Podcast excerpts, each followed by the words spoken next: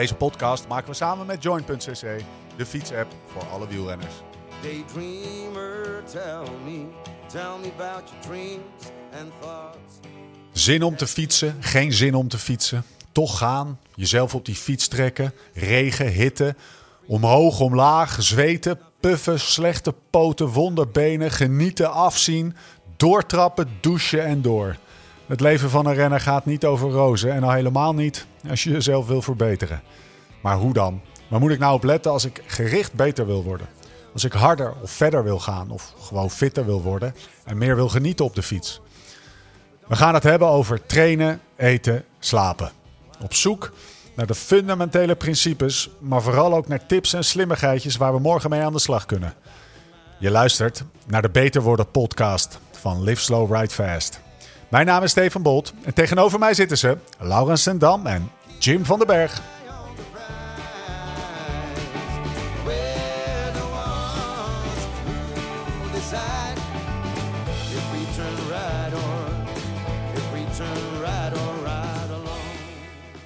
Mathieu van der Poel, Wout van der Aert, Jim. Hebben die het denken over wat je zou moeten doen in de training, eh, in de wintertraining moet ik zeggen, veranderd in jouw beroepsgroep? Eh, voor de wielrenner wel, denk ik. Maar in onze beroepsgroep wisten we dat al veel langer. Ja, ja wat heeft het, eh, wat heeft het eh, voor de wielrenner veranderd? Nee, voor de wielrenner eh, eh, waren er ineens eh, twee jonge gassies die eh, super intensief eh, fietsten in de winter. Maar ook gewoon eh, gedurende het wegseizoen enorme prestaties neerzetten. Ja. En de traditionele gedachte voor veel wielrenners was altijd, nou, de winter, dan doen we vooral hele lange, rustige duurtrainingen. En we moeten dat intensieve gedeelte zelfs een beetje vermijden. En toen ineens waren er Mathieu van der Poel en Wout van Aert die tegenovergestelde deden. En toen was het van, ja, maar hallo, wat is hier aan de hand? Was het voor jou een openbaring? Eh, nee. Waarom niet? Ehm, nou ja, je, je vroeg natuurlijk, of als je het hebt over inderdaad mijn, mijn ervaring met, met basistraining in de winter of een basis leggen, dan, eh, ik heb het al eens eerder in deze podcast gezegd, denk ik, de moderne training voor wielrenners was zeg maar het live, eh live boek voor hè, Ja, de nee, dat is VP1, VP2, VP3, nou dat was drie keer zes weken, 18 weken was je al ver voordat je aan je Volgens mij aan je WV, wedstrijdvoorbereiding periode, die waren dan korter, die waren twee, drie weken. Dan ging je de intensiteit ingooien. VP's voorbereidingsperiode. Ja, Ja. Dus dan ging je niet intensief trainen. Ja. Dat was, eh, dus eh, dat was heel anders. Ehm, toen kwam ik bij Rabobank. Als, toen kreeg ik een, eh, een trainer, Adrie van Diemen. Nou, die liet je toch wel wat intensiever trainen in de winter. En ook uit de praktijk eigenlijk. een Nico Verhoeven, die, eh, die echt knijterhard die Brabantse veldtoetochten liet rijden. Dat was je in het Holland helemaal niet zo gewend. En eh, toen ik prof was, toen leerde ik eh Jean Jansen kennen. En die was eigenlijk in de winter altijd al bezig van... Ja, je moet het hele bereik trainen. Eh, en daarmee bedoelde hij ook inderdaad je VO2 max en, en, en, en echt wel wat intensieve dingen in de winter. En ook, ook soms ook wel heel rustig, want ik reed altijd te hard, zei hij. Ik moest een kilometer per uur gemiddeld langzamer gaan fietsen. Dus dan heb je het over zwart-wit en polarized. Daar hebben we het eerder in de podcast al over gehad. Maar voor mij is eigenlijk de grote... Ja, Wiggo heb ik, eh, heb ik opgeschreven. Hè. Dat is voor mij eigenlijk de... Die, die ging op een gegeven moment eh, volgens mij trainen met een, een zwemtrainer die uit zwemmen kwam. En die, die liet Wiggo in de winter eh, ook bij spreken al achtervolgingen rijden op wedstrijdsnelheid. En eh, ja, die won, eh, die won twee jaar later de Tour ermee. Dus eh, dat was eigenlijk al wel wat jaartjes eerder. Dat, ik denk dat ze bij Team Sky daar ook al eh, op ploegniveau eh, best wel ver mee waren. Waarom, is het, waarom is dit een belangrijk onderwerp? Dus we, waar, waar, wij hebben het over, over, moet ik nou een basis leggen in de winter en, en eh, eh, eh, door heel lang rustig te trainen? Ja, Versus ja intensief of hoe belangrijk is kort. eigenlijk dat basis leggen? En eigenlijk, en, en, hoe, en is basis leggen dan alleen maar hele lange rustige kilometers fietsen? Waarom wilde je het erover hebben? Omdat ik nog steeds vaak zie, en dat komt een beetje voort uit van die ja, hardnekkige traditionele gedachtes, dat het heel belangrijk is om heel veel weken op hele lange rustige intensiteit te fietsen voordat je intensiever werk gaat doen. En eh, eigenlijk is het tegenovergestelde waar. Maar toch klinkt het wel logisch. Toch? Ja. Zo van ik ga steeds iets harder en eh, het lichaam rustiger wennen aan de belasting, toch? Eh, hoe breder de piramide, Ja. hoe breder de basis. Nou, de analogie is inderdaad komt. vaak dan Oh ja, een soort van het bouwen ja. van een Ja, huis ja. Of, het, of, het, of een bouwen van een piramide. Maar ehm, Er is eigenlijk ook een heel model waarin je, want het gaat om bijvoorbeeld, dit heet periodisering. Hè? Hoe bouw je intensiteit op gedurende het seizoen? Ehm, maar er bestaat ook eigenlijk een, een, een model wa- wa- wat je ja, reversed eh, periodiseren noemt. Waarbij je juist eigenlijk veel meer begint met Ja, dat is wat hoogintensieve Wiggo deed. trainingen. Ja, nou ja, kijk, ik denk wel dat Wiggo, naast dat hij dan die achtervolging deed, dat wel combineerde met eh, een lange rustige duurtraining. Dus ik denk vooral dat hij dan in de wintermaanden ook heel erg gepolariseerd trainde. Maar ik denk vooral dat hij ervoor zorgde dat ook het hoogintensieve werk, wat je natuurlijk gedurende het seizoen dan kon hij dat in wedstrijden, uit wedstrijden halen, of nog een, door een aantal trainingen. Maar dat hij er vooral voor zorgde dat hij dat behield in de winter. Ja. Dus ik denk niet dat ze lange rustige maar- trainingen maar- minder werden Maar in de reversed winter. polari- of rever- wat zijn nou Ja, reversed Omgekeerde piramide, zeg maar. Precies. periodisering? Dat betekent dat je ook je uren terugschroeft. Ja, Ja, dat zou... eh, exact, exact. Want uiteindelijk als jij... eh er zijn ook heel veel studies die dat wel laten zien. Als jij iets al op een behoorlijk niveau hebt ontwikkeld... en je wil, daar, en je wil verbeteren nog op een willekeurig aspect...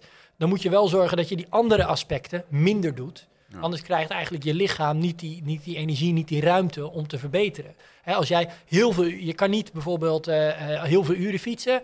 En dan daar simpelweg wat hoogintensief werk aan toevoegen. En dan verwachten dat je dat op dat hoogintensieve gaat verbeteren. Nee, dan moet je ook daar wel de energie voor gaan vinden en de, en de, de ruimte voor geven. Ja, dus de piramide en, en de omgekeerde piramide waar we het net over hebben, slaat op de intensiteit van je ritjes, maar Ja. ook het aantal zeg maar, uren per maand die je eh, rijdt. Dus als je daar een omgekeerde piramide van maakt, even de dubbelcheck, Ja, dan ga je dus eh, intensief en kort doen Ja. in de wintermaanden. ja dat zou dan een, Klinkt goed, aanpak kunnen zijn. Hè? Tijdseffectief. ja, nou, kijk. En nou is het niet per se dat het ene slechter is ten opzichte van het ander. Wat denk ik veel interessanter is, is hoe belangrijk is het nou om in de winter wel hoogintensief werk te blijven doen. Ja. Eh, of anders gezegd, want voor de meeste recreanten is het niet een keuze dat ze minder Nee. uren gaan maken, maar is het gewoon meer fact of life, want het wordt korter licht en je hebt nog steeds werk en een gezin leven. Dus je gaat automatisch minder uren maken. En moet je dan bijvoorbeeld met het maken van die minder uren ehm, wel dat hoogintensieve werk blijven doen? Ja. Of bijvoorbeeld je clubkoersje stoppen in september. Ehm, Moet je dan wel in oktober, november, december misschien meer, weet ik veel, Swift-wedstrijden gaan toevoegen? Een beetje vragen naar de bekende weg misschien, maar wat is hier, eh, om er toch in te houden, vaste vraag, de meest gemaakte fout van de toerist? Nou, door juist Oh, wieleramateur. Ja, ja precies. Ja, wielentour is een beetje onderbiedig. Oh, dat is echt zo lullig. Belgische, dat? Belgische term. Nee, ehm, de meest gemaakte fout is dan dus eh, te- de- een heel seizoen lang bezig te zijn met, met hoog intensief werk. Dus dat je clubkoersen rijdt of dat je 40-20's doet of sprinttrainingen. Dat je er echt heel gestructureerd mee bezig bent. En dan ga je op een gegeven moment van oktober tot ongeveer eh, eind februari... ga je dat helemaal uit je eh, ja, trainingsplan halen of uit je trainingsroutine halen. Dus wat Eugène benoemde met dat je dan eigenlijk nog maar een klein deel van dat bereik gaat trainen. En vaak vooral rustige duurtrainingen. Want dat is een beetje de traditionele gedachte. Dat is goed voor je. kweken moest. Ja. Maar waar, waar, waar komt dat vandaan dan? Want het klinkt ook Nou, heel even, als je de analogie eh, trekt van het huis. Ja, het- hoe breder het fundament, hoe, hoe hoger je Ja, kan ik werd bouwen. dus prof in 2004 en dan moest ik zitvlees kweken. Toen Ja. heb ik volgens mij eh, mijn hoogste qua uren trainingsweek in Mallorca gemaakt eh, in mijn hele carrière. Dan moest een Piet Hoekstra. En dan ging je gewoon, ging je gewoon Iedere dag fietsen uur fietsen. Ja, iedere dag. En dan die Denen, die reden dan ook, eh, we hadden een paar Denen die kwamen van Facta, die reden een enorme versnelling. Gewoon, dat was voor hen ook een, anders was het te snel in vorm als eh, kleine versnelling reden. Serieus? ja, dat, eh, ik my zeg, waarom rijden eigenlijk zo'n grote versnelling? Ja, als hij te snel in vorm. Nou, die kwamen nooit in vorm, die gasten. Die zijn nooit in vorm geweest. Dus eh, ik weet ook niet waar dat allemaal vandaan kwam. Maar ja, dus, eh, ik was prof en ik, ja, dan ging je, maar- of ik werd prof en je ging maar meedoen met de, gro- met, met, met, met de grote mannen, of met de oude mannen in Ja. je ploeg. Weet jij veel. Hey, wa- wa- wat is dan de gedachte achter? Wat was toen de gedachte? Gewoon zitvlees kweken? Maar ja, Ja, daar- zitvlees daar word je- kweken. Ja, wat, eh, Ja, dan kon je tenminste zes uur dikke heel laag? ja. Is, eh, Ja. Heb je nog andere verklaringen? Ehm, Iets denk, meer vanuit de inspanningsfysiologie en niet vanuit de nee, dikte want van de ik denk dat op je reet. nee, het is volgens mij juist heel erg een, een, een soort van een, een cultureel ding dat nu eenmaal zo ontstond. Ja, dat, Ja. Is, Eh, dat is precies ja. wat ik beschrijf. Ja, ja. dus Ja. een van de dingen is natuurlijk wel ja, heel hoog intensief werk. Daar ga je best wel van zweten. Als je dan nog drie uur naar huis moet in je natte kloffie, is, is niet lekker. Ehm, wat je wel doet met lange rustige duurtrainingen, je bouwt een, een prettige vermoeidheid op. Dus je komt heel fijn thuis. Nou, als daar nog eens goed de verwarming aan staat, dan weet je zeker dat je de finish van de cross niet haalt. Dus dat zijn allemaal van die dingen. Ja, dat is, Het voelt natuurlijk hartstikke lekker. Ik heb ook wel eens van een profwielrenner ergens gelezen... die deed dan zes dagen lang... in de winter deed hij niks anders dan zes dagen lang... vijf uur per dag. En dag zeven, dat was dan een rustdag. En dat dan gewoon week in, week uit. Eh, het, het- de, de stelligheid waarmee het zegt, veronderstelt ook dat het gewoon een, dat het niet de goede manier van trainen is. Want wat gebeurt, er- wat gebeurt er als je dat een hele week, een, een, zeg maar eh, november, januari, februari, of november, januari, Ja. laten we zo zeggen, alleen maar Ja, miles traint? Ja, wat dat is dus er dan met je wanneer je dus... eh, Wat Laurens net heel mooi benoemt, dat hele bereik. Dus je traint dus het hele seizoen door dat hele bereik. Nou, Ja. dat, dan breng je dus je conditie op een bepaald niveau. Vervolgens ga je vier maanden lang nog maar de helft van dat bereik trainen. En die andere helft sla je over. Nou, er bestaat bijvoorbeeld een studie dat ze twee groepen hebben. Waarvan ze de ene groep in hetzelfde aantal uren het hele bereik laten trainen in de wintermaanden. Maar wel met minder uren dan daarvoor, dan Ja. tijdens het zomerseizoen. Het bereik is dus langzaam, een beetje Ja, dus hard dat je gewoon en, alles eh, traint. En heel hard, ja. Gewoon dat je en duur en, en eh, eh, rond threshold, maar dat je zeker ook echt boven threshold, high intensity trainings, dat blijft doen. Ehm, dus een groep die dan in de wintermaanden iets minder uur gaat trainen dan de zomer, maar dan alleen maar rustige duur doet. En een groep die ze eh, met diezelfde aantal uren, dus iets minder in de zomerperiode, naast rustige duurwerk ook een aantal hoogintensieve trainingen laten doen. Maar ze mogen niet, hè, het wordt er niet aan toegevoegd. Het zou een beetje makkelijk zijn. Dus ze blijven allebei in hetzelfde aantal uren. Dan doen ze dat voor een periode van 10, 12 weken, geloof ik. Ja. En dan zien ze dat die groep die dat, die dat hoogintensieve heeft gedaan, veel beter is. Op bijvoorbeeld een VO2 max, maar ook op een FTP. Echt die, die, die, ja, dus ze zijn wel iets verslechterd ten opzichte van het zomerseizoen. Maar die groep is veel beter dan die groep die alleen maar lange duurtraining heeft gedaan. En dan komt eigenlijk het interessante. Daarna gaan ze allebei weer hetzelfde schema oppakken. De, de, de VP1. waarin ze, ik geloof, zes tot acht weken. ehm, ja, wel ook die hoogintensieve trainingen gaan doen. En de totaal aantal uren gaan omhoog. En wat je dan ziet, is dat die groep die alleen maar last, lange duurtrainingen eh, heeft gedaan, die haalt die schade ook niet meer in. Die komt nooit meer terug op dat niveau. Hm. Ehm, eh, omdat ze nou eenmaal ja, een diepere kuil hebben gegraven dan die groep die wel dat hele bereik is blijven trainen. Ja, dus je, je, Dus je, je- loopt een achterstand op die je niet meer goed kan maken. Die je eigenlijk dan in het seizoen niet meer goed kan maken. Dat is de, eh, Oké. hoe desastreus het is om eens even op. Nou, maar vooral onnuchterend hoe. hoe dat dus ehm, kennelijk in de cultuur van de sport is geslopen. Dat het jarenlang door heel veel mensen niet eh, op die manier is gedaan. Ja, en ik denk dat juist een aantal, eh, als je gewoon retrospectief gaat kijken van ja, maar de grote kampioenen, hoe deden die het dan? Ja. Hè? Dat bijvoorbeeld, eh, volgens mij hebben we Eddie Merckx een keertje hierop besproken, Ja. dat hij dan met een hele trainingsgroep op die manier ging trainen. Ja. Maar er reed wel altijd één iemand op kop. En dat was Eddie Merckx en de rest zat in het wiel. Dus die deden sowieso 40% minder Ja. die dag. En daarnaast deed Eddie Merckx nog een paar zesdaagses. Ja, dan kwamen die knecht ook niet voor in aanmerking. Ja. Dus juist, hè, en ook de, de, de grootste wielrenner aller tijden, Roger de Vlaming. Oh, zo, nou, dat Hè? zijn Nou, nogal... dat zijn nogal Ik zal hem even doorsturen. Dat Ja. vindt hij vooral zelf, Ik toch? denk dat hij dat zelf ook wel vindt. ja. Nou ja, die deed wel de crossen. En, eh, eh, eh, en die wist dat wel te Maar combineren. die had daar wel gewoon van der in. die- Eigenlijk. ja. Wat hij jaren riep, had hij gewoon gelijk. Dat de cross goed is. Toch? Eh, Ja, nou ja, goed. Dat, die deed dus wel in, de, in die periode al dat kort intensieve werk. Beetje vragen naar de bekende weg misschien. Maar wat is nou belangrijker als je eh, met een pistool op je hoofd eh, eh, je winter mag invullen? Alleen Ja. hit of alleen duur? Hit, eh, Eh, zeg maar hoogintensieve trainingen, sprintjes, Ja, eh, pistool op mijn hoofd, hit. Ja. Maar hoe, hoe vul je Nou- dat, hoe vul, even praktisch hè? Wat meteen, want we hebben het nu over al die profs en die, en die crossers, zeg maar. Dus eh, die crossers, eh, Mathieu en Wout. Jij traint Taco van de Horen. Ja, Hoe vul je dat voor hem in? Want hij rijdt geen crossen, hij rijdt geen strandraces. nee. Eh, moet hij gewoon zichzelf gigantisch motiveren? Stuur je hem op Zwift? Hoe hoe, hoe, doe- hoe Ja. doe je dat praktisch als je dus geen wedstrijden rijdt? Nou, Taco is wel een leuk voorbeeld. Kijk, Taco is... Wat, wat erbij komt kijken bijvoorbeeld is dat je eerst ook kijkt van nou, hoe aeroop of anaeroop is een bepaalde renner.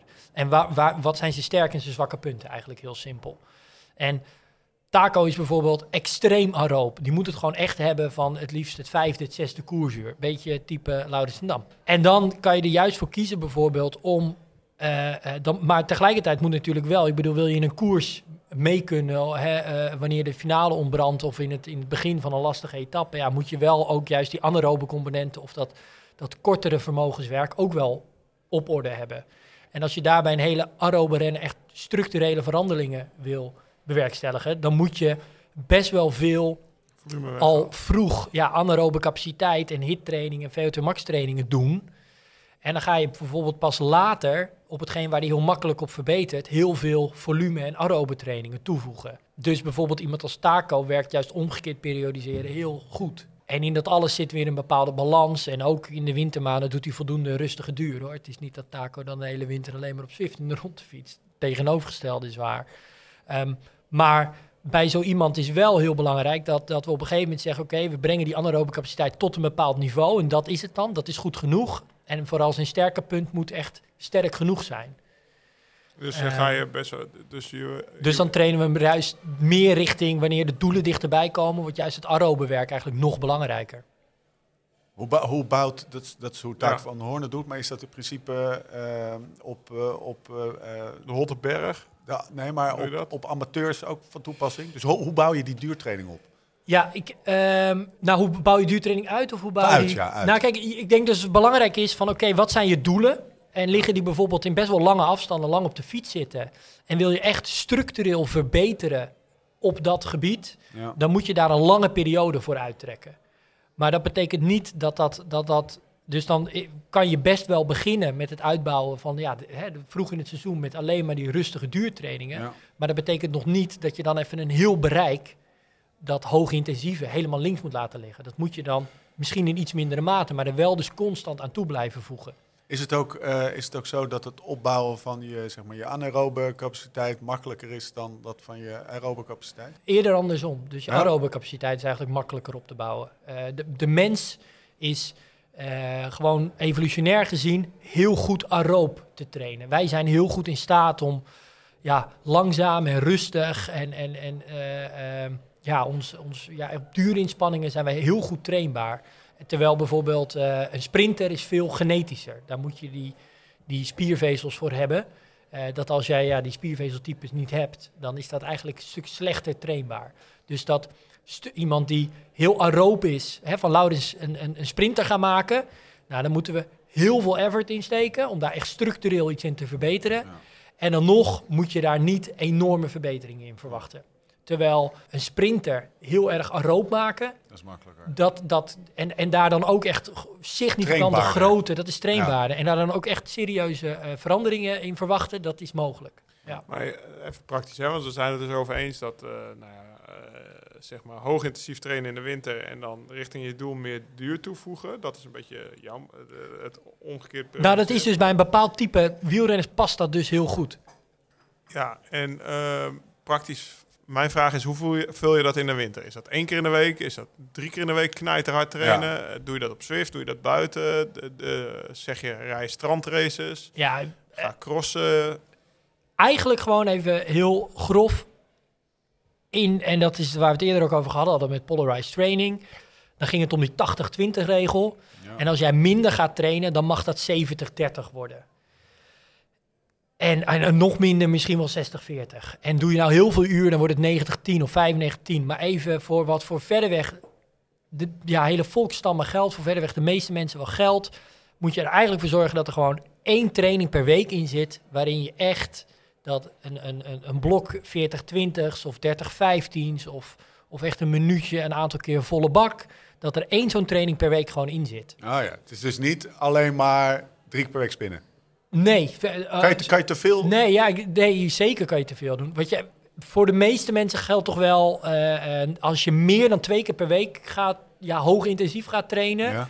dan zul je merken dat je daar niet veel verbetering meer uithaalt. En boven de drie zou ik eigenlijk überhaupt niemand aanraden. Dus ga je bijvoorbeeld, denk je dan van ik ga gewoon vier Swift-wedstrijden per week doen. Ja? Dat, daar, ga je op daar ga je niet meer van verbeteren. Dan kan je beter zorgen dat je er misschien dan twee doet en dan dus duurwerk toe gaat voegen. En, en misschien zelfs maar één en vooral duurwerk. En nou, de renner die eigenlijk alleen maar van april tot, eh, of weet ik veel, van maart tot eh, juli elke zaterdag op sloten rijdt. Ja. En daar heel goed in wil worden. gewoon heel link tussen de wielen kunnen rijden, die rennen. Ja, precies. Dus dan heb de grote kan je wel verstoppen. Ja, ja, dat, dat is ja. dat- Trust me, I know. Maar die, ehm, eh, eh, geldt dat ook voor die renner?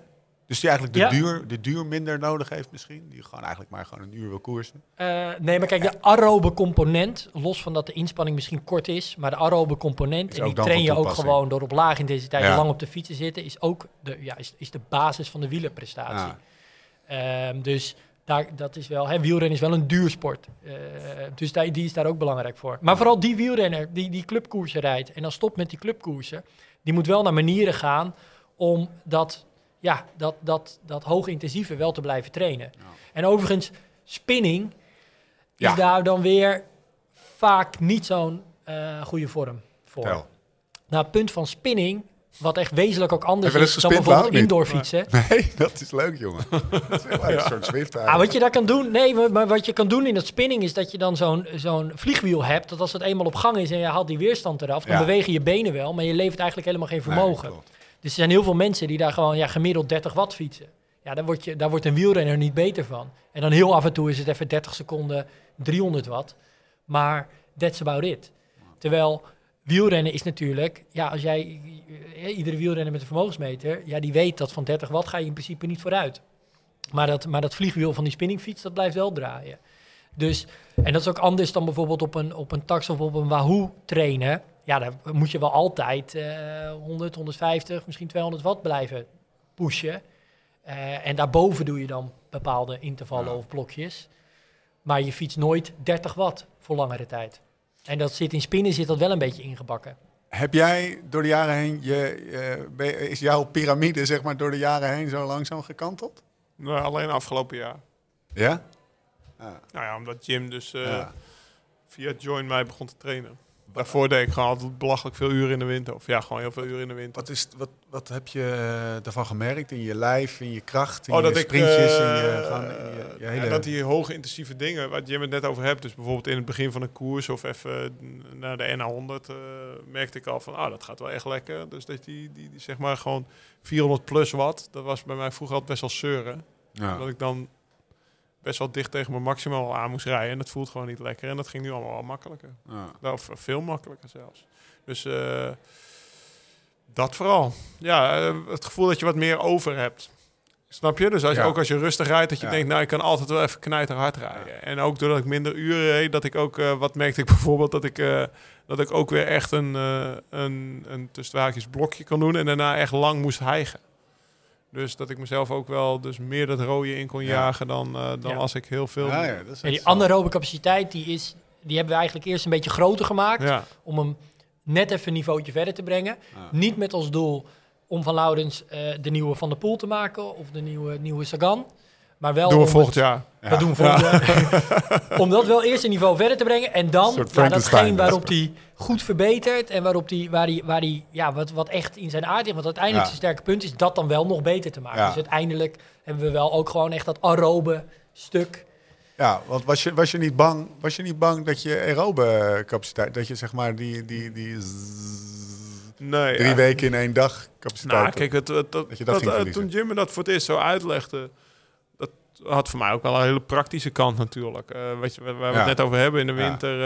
en, wat uurtjes. We waren volgens mij vrij druk toen met de battle bezig en eh jaarplanning en, en, Ja. en gewoon, gewoon ook beslommeringen en kloten weer, zeg Het maar, is er wat winter. makkelijker bij, tussen aanhalingstekens, te doen. Ja, nou ja, kijk, als je in de winter, als je zeg maar vier keer drie uur op hebt staan of, of vijf keer vier uur, dat maakt toch Ja. best wel een groot verschil Ja. in impact, ook in, eh, in hoeveel werk je nog eh, achter dat bureau kan doen, zeg maar. Ook Ja. omdat je moe bent van vijf uur in de kou fietsen en, en, en dat soort dingen. Dus praktische. En dan vanaf volgens mij, want mijn doel was, dat scheelt natuurlijk ook dat je doel pas eh 5 juni was een maand.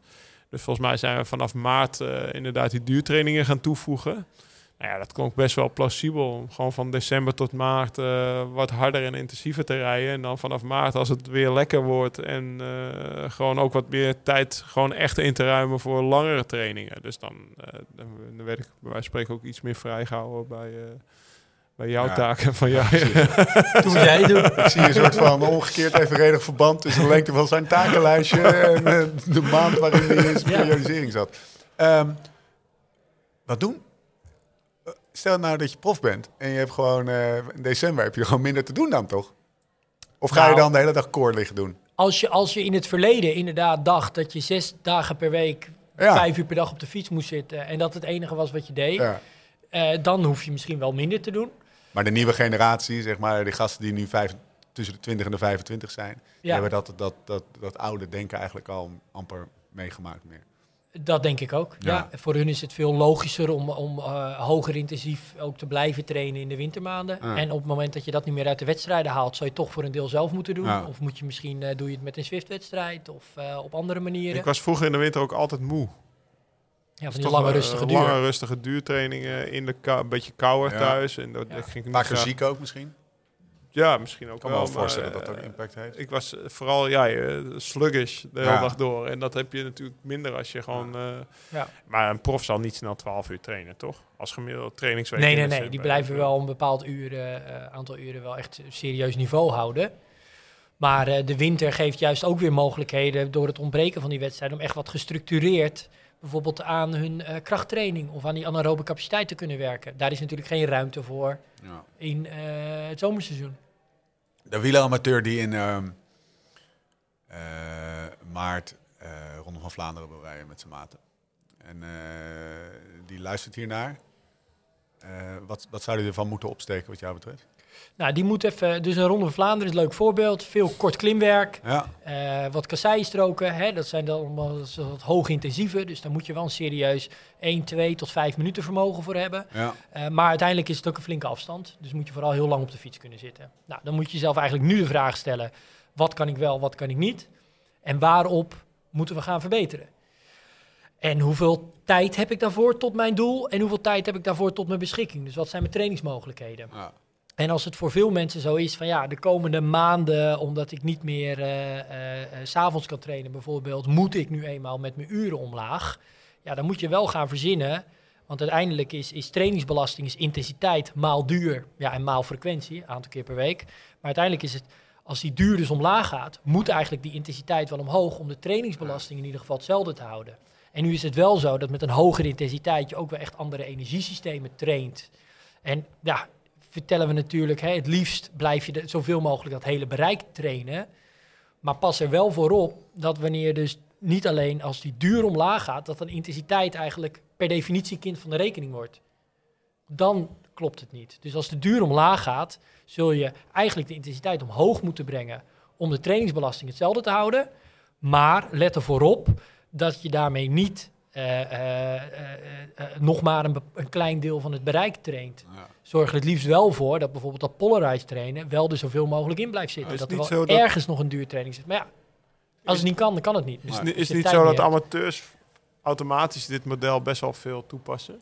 Omdat ze in de winter, nou ja, wat je zegt, spinnen en zo. En vaak is het toch zo, als jij richting een doel gaat als amateur, dan ga je opeens die week van tevoren wel tijd vrijmaken om te trainen. Ja, ik denk Ja. dat dat volume, qua volume, zeg maar, gewoon even anderhalf uur eh, of, of, of, of twee uur op zondagochtend wel. Maar dat er nog wel heel veel, eh, en ook wat ik terugkreeg over de podcast over polarized trainen, dat er heel veel grijs tussen zat. Nou ja. En eh, dat, dat als ik dit zo hoor, kan ik me voorstellen dat er meer zwart in gaat zitten. En meer wit en meer zwart, zeg maar. Ja. Van de beschikbare tijd. Ja, dat Dus zou goed het zijn. gepolariseerder gaat zijn. Zeg Ja. maar. Dus eh, als je drie keer kan en ehm, in totaal zes uur gaat fietsen, dan eh, zitten daar wel twee trainingen tussen of die even wat, eh, eh, zeg maar... Ja, bij drie keer zwart- één, toch? waar- waar Ja, bij drie keer zou ik zeggen één, inderdaad. Het liefst. Het liefst. En vooral ook de realisatie maken dat je van eh, drie of vier Swift-wedstrijden per week ga je op een gegeven moment Nee. niet, niet beter worden in dat hoogintensieve deel. En eentje? Ja, van één, hè, dus, dus één met, met juist dan dus die witte trainingen eraan toegevoegd. Max twee, maar hangt er ook weer vanaf hoeveel totaal aantal uren is. Ja. Kijk, als het bijvoorbeeld eh, drie uur is, drie of vier uur, dan moet je dat polarized trainen wel heel erg. En dan moet die, die, die, die 20% echt wel heel erg richting de 40 à 50% gaan hoor. Ehm, er zijn veel, veel studies die laten zien dat polarized trainen heel goed werkt voor mensen die ook weinig trainen. En wat die studies dan vaak weinig trainen noemen, is 6 tot 8 uur per week. Ja. Terwijl Ja, Ja. Volgens mij weten we allemaal hier aan tafel dat er gewoon heel veel eh, Ja, recreatieve fietsers... eh, is drie uur per week in een, in een, in een donkere wintermaand eh, al best wel goed. Maar dan zeg je eigenlijk twee van de drie mag je wel knallen. Dan mogen twee van die drie mogen dan wel heel hard zijn. Ja, ja. Kijk. Hey, jij, ik, eh, in de, in de, op de afdeling shortcuts eh, zeg jij het volgende. Eh, in de notitie, ik ga maar gewoon even oplezen. ja. Eh, indoor fietsen en duur omlaag is intensiteit omhoog. Nou, dat heb je net ook gezegd. 80-20 wordt dan 70-30 of 60-40. Nou, ja. Of misschien dus nog extremer als die uren nog verder omlaag. Dan ga je uiteindelijk wel een probleem hebben met de lange ritten. Maar de aerobe component verdwijnt ook weer het snelst. Nooit stoppen met Ja, 30-15's. ja. ja, dus dat is een hele mooie manier om hoogintensief te blijven trainen. Ja. Ja. Dus dat is eventjes eh, eh, eh, een setje van 10 of 5 Eh, keer eh, 30, minu- 30 seconden 13. sprinten. 13. 5, 30, 15, kom op zeg. 13, 3 Ja, ik heb, ik heb, Dan hem, nooit, ik heb hem nog gekregen. Nee, dat wil ik- Johnny Dus geeft hem niet stappen vaak zo op. op de fiets. Ehm, zeker bij jou, met veel volume, heb jij krijg je minder. 1, 2 hoogintensieve trainingen per week. Ja. Ja, hij heeft je neiging 30, zo. 15's. Ja, die zitten er ook in. Kijk, wat Joy ook voor zorgt, swipen. wat Joy ook voor zorgt, is Ja. dat we wel proberen, omdat uiteindelijk dan gewoon ook de, de, de adherence, gewoon de, de eh, hoe zeg je dat in het Nederlands? Ja, de, De- de, mate waarin je het ook daadwerkelijk doet. Ja, dat die hoog blijft wanneer er ook voldoende afwisseling in zit. Ja. Oké. Ja. Eh, dus daar proberen we wel echt voor te zorgen. Dat je dat we proberen het juist ook leuk te houden en afwisselend en uitdagend. Dus als jij, belangrijke als, factor, als degene consistentie, die mannen. met Join dit, dit, eh, ja pa, Ik wil een eh, shuffle functie. de- dit invoert, wat Er jij is een net shuffle functie. Is er een shuffle functie? Ja, zit in de app. Mijn, mijn join nog niet hoor. Ja, dan heb je hem al eh, Ik ik shuffle mezelf helemaal slag in de ronde. Ja? Geen zin in, geen een soort Tinder is het. Oh, nou, dan ga ik direct Geen doen. zin in, geen zin. Oh, dit voelt wel oké. Ja, serieus? Zo Ja, ben ik je ook op die... Wordt hij eh, niet automatisch geüpdate? Eh, als je Ja, er dat aan hebt staan, dat hij bijvoorbeeld op wifi automatisch update. Oké, nou, dan ja. zal ik dat eens even gaan bekijken. 30, 30 15. Opa, vertel. Eh, voor degene die, eh, die join eh, heeft en, eh, en invult wat jij net allemaal beschreef qua beschikbare uren en doel, dan, dan komen de 30 15's die gaan oppoppen in Ja, hoogintensieve trainingen zijn een belangrijk onderdeel hiervan. En Join blijft hier ook in de wintermaanden voorschoten. Ja, Ja, no shortcuts. Eh, ja. Ehm, we gaan afronden, jongens. Wil je Ik nou ben meer nog even weten? verontschuldigd voor het geluid. Yes, we zitten in een... eh, nou, eh, ga je gang. Ja, we zitten dus eh, op een locatie waar we vanavond een gigantisch live slow eh, met Wilfried de Jong gaan, Ja. eh, gaan opnemen. Maar Jim is nogal van de consistentie, dus die wilde geen gat in de, in de aflevering tussen aflevering 10 en aflevering 11. Dus eh, Pure liefde voor de luisteraar. pure liefde voor de luisteraar zitten wij in dit Rotterdamse Italiaanse restaurant, waar nu eh, tijdens de lunch een aantal flessen Ja, eh, Prosecco of, eh, of Chianti worden gekraakt. Zeg maar. we zitten in de kelder, maar eh, het, en het is lunchtijd, dus we horen mensen buiten lunchen. Dat levert Eten, praten, lachen, alle leuke dingen des levens. Wij horen we gaan er- gewoon. wij gaan er zitten. Wij met zitten mij in de kelder met Jim met Bruno. Basemiles. te praten over basemouse. Kom, we gaan lunchen. Heerlijk. Eh, we gaan lunchen, maar niet voordat we nog even melding maken van het feit dat je voor twee weken gratis join bovenop de twee weken die je ook krijgt. De link kunt vinden in de show notes, in de podcast app of op liveslowridefast.com. Zeg ik goed hè? Ja. Lekker 30 15's voorgeschoteld te krijgen. Dus eigenlijk betalen om 30 15's eh voorgeschoteld te krijgen. Het is maar waar je zin in hebt. Betalen als, om eh, beter te worden. betalen om beter te worden. Jezus, het is waar je zin in hebt. Nou, eh, thanks Jim. Thanks Lau. Volgende keer zijn we er weer. Volgende week moet ik zeggen met een nieuwe aflevering. Over alles wat te maken heeft met trainen, eten, slapen. Eten gaan we nu doen. Tot die tijd. Beter worden, beter worden, beter worden. Let's live this song. Oh, let's live like this song. Change chords, but don't turn none away. Why looking back, babe? Looking back right now, don't you worry about the miles to come. Cause that road